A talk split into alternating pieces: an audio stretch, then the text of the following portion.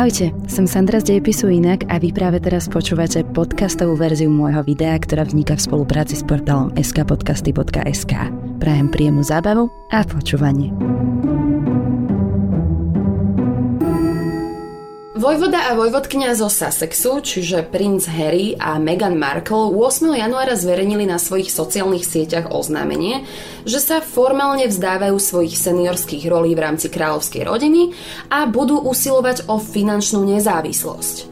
Toto oznámenie sa v posledných dňoch začalo označovať tak trochu familiárne ako Mexit a vyvolalo vlnu pochopenia, ale zároveň aj nevôle v širokej verejnosti. Meghan odletela 10. januára do Kanady, zatiaľ čo Harry zostal v Británii rokovať so svojou rodinou.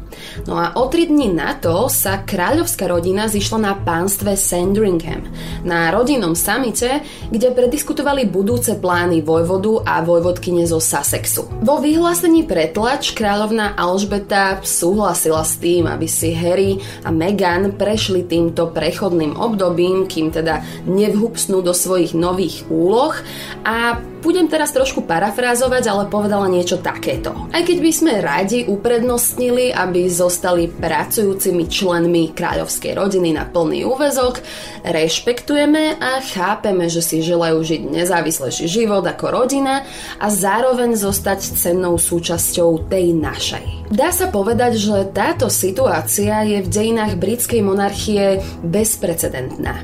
Nikto predtým niečo podobné neurobil, alebo lepšie povedané takýchto prípadov bolo tak málo, že ten šok zo strany verejnosti je do určitej miery úplne opodstatnený. Zároveň však celá táto situácia začína vyúsťovať do kladenia trošku iných dôležitých otázok, ktoré nie sú bulvárneho charakteru, ale mohli by otriasť základmi Spojeného kráľovstva. Je pokus Harryho a Meghan snahou o progresívnejšiu formu monarchie, alebo jednoducho už nie sú ochotní znášať takýto život životný štýl. A má vôbec monarchia v 21. storočí ešte stále význam? Poďme si ale najskôr vysvetliť, čo toto rozhodnutie vojvodkyne a vojvodu zo Sussexu znamená a ako bude ich život vyzerať v blízkej budúcnosti.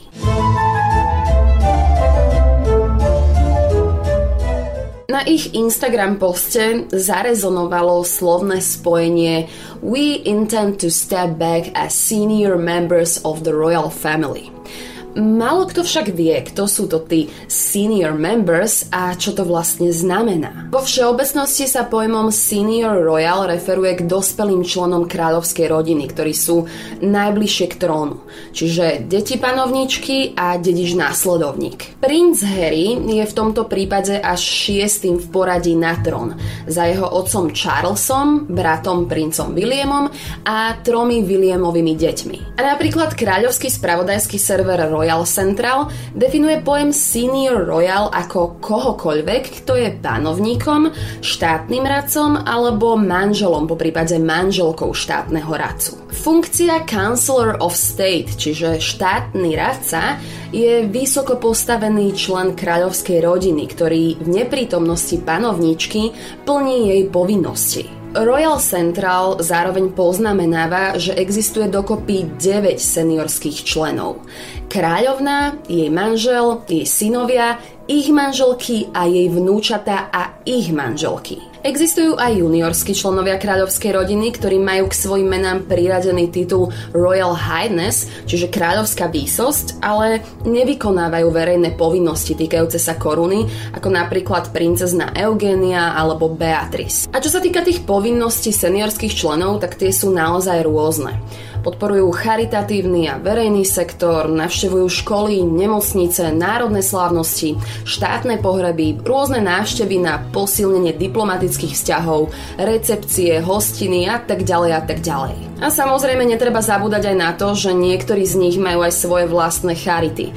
No a dokopy toto všetko môže byť aj 2000 podujatí ročne. To, čo ale mňa zaujalo oveľa viac, bolo to, že Meghan a Harry vo svojom oznámení ďalej uviedli, že by sa radi vzdali tohto seniorského postavenia a zároveň začali pracovať na finančnej nezávislosti. Takže dobrou otázkou je, z čoho žili, respektíve ako si zarábali peniaze počas svojej seniority. Na svojej stránke odhalili, že majú dva zdroje financovania – 5% ich príjmov pochádza z niečoho, čo sa nazýva The Sovereign Grant, čiže panovnícky grant. Je schváľovaný parlamentom a vypláca sa panovníkovi ročne za cieľom financovať jeho úradné povinnosti. Peniaze na grant pochádzajú zo ziskov kráľovských nehnuteľností, čo sú v podstate verejné nehnuteľnosti, ktoré sú vo vlastníctve kráľovnej. Funguje to tak už od roku 1760, kedy sa kráľ Juraj III vzdal dedičského príjmu z majetkov koruny po dobu svojej vlády a na oplátku parlament prevzal zodpovednosť za väčšinu jeho nákladov spojených s vládou a úradnými povinnosťami. A len tak pre informáciu, grant pre panovníka bol na obdobie od marca 2000 2019 do marca 2020 vo výške 82,4 milióna libier. Ostatných 95% svojich príjmov dostáva mladý pár zo súkromného majetku princa Charlesa z vojvodstva Cornwall. Je dôležité podotknúť, že v seniorskom stave je zakázaný akýkoľvek typ iného príjmu a taktiež nesmú nejako profitovať zo svojej charitatívnej činnosti. Dvojica uviedla, že už nebudú dostávať tento grant. Ak sa teda vymania zo seniorského stavu, tak by napríklad mohli začať zarábať, či už na účasti v rôznych nadáciách, alebo by si mohli pýtať peniaze za vystúpenia na charitatívnych večierkoch. Po prípade by mohli aj vydať knihu a venovať sa budovaniu, tak povediať, svojej vlastnej značky. Ďalšia vec, ktorá sa pre nich zmení, bude vzťah s britskými médiami. Pred 40 rokmi sa totižto zaviedol systém Royal Rota, ktorý britským médiám poskytoval exkluzívny prístup k členom kráľovskej rodiny. Harry a Meghan po tomto rozhodnutí už ďalej nebudú participovať na princípe Royal Rota a namiesto toho budú sami rozhodovať o tom, komu poskytnú prístup a či medzi nimi bude aj bulvár alebo len objektívni a seriózni novinári. A rovnako voči ním budú môcť podniknúť aj akékoľvek právne kroky. Viete, pokiaľ Harry a Meghan nebudú financovaní z verejných zdrojov, mal by sa tak povediac aj stratiť nárok novinárov kontrolovať ich. No a jedna z vecí, ktorá sa pravdepodobne nezmení, sú ich tituly nebudú sa musieť vzdať titulu vojvoda a vojvodkynia zo Sussexu. Totižto odstúpiť od svojich kráľovských povinností a vzdať sa titulu nie je to isté. V novembri 2019 aj princ Andrew, druhý syn kráľovnej Alžbety, oznámil, že odstupuje v dohľadnej budúcnosti od svojich povinností. Dôvodom bolo priateľstvo s odsudeným sexuálnym delikventom Jeffrey Epsteinom. Ak by sme to ale mali porovnať, tak budúcnosť Harryho a Meghan sa zdá byť oveľa menej extrémna ako cesta, ktorú si pred 84 rokmi vybral Eduard VIII. Dňa 20. januára 1936 zomrel král Juraj V a Eduard nastúpil na trón ako Eduard VIII. Prakticky hneď na následujúci deň porušil kráľovský protokol tým, že sledoval vyhlásenie o svojom menovaní za panovníka z okna St. James Palace a po svojom boku mal ešte stále vydatú Wally Simpson, prominentnú američanku, do ktorej sa zamiloval. Oni potom ešte v auguste spolu podnikli okružnú cestu loďou po stredozemnom mori, no a v oktobri, potom ako sa Simpson rozviedla, začalo byť zrejme, že Edward si ju bude chcieť vziať za manželku. O mesiac neskôr si pozval dokonca aj premiéra Stanleyho Baldwina do Buckinghamského palácu a vyjadril svoj úmysel oženiť sa. Baldwin ho samozrejme informoval, že poddaní budú považovať toto manželstvo za morálne neakceptovateľné, najmä kvôli tomu, že Wallis bola už dvakrát rozvedená a anglikánska církev toto veľmi silno kritizuje. Eduard teda navrhol kompromis, tzv. morganatické manželstvo. Zostal by kráľom, ale jeho manželka by nepoužívala titul kráľovná, ale bol by jej udelený nejaký nižší šlachtický titul, no a ich potomkovia by neboli následníci trónu. Tento Eduardov návrh bol vládou odmietnutý, no a z toho dôvodu mu Baldwin navrhol tri možnosti.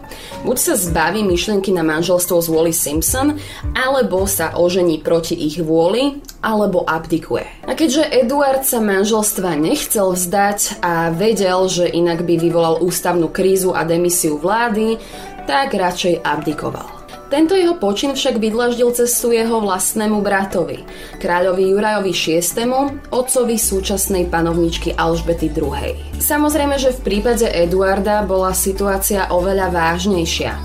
Harry na druhej strane má len veľmi malú šancu stať sa kráľom.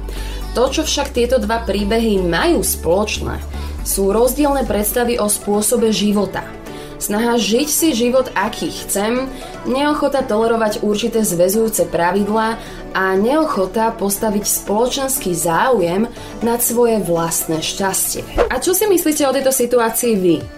Má podľa vás monarchia v 21. storočí ešte stále zmysel? Alebo by sa mala začať nejakým spôsobom reformovať?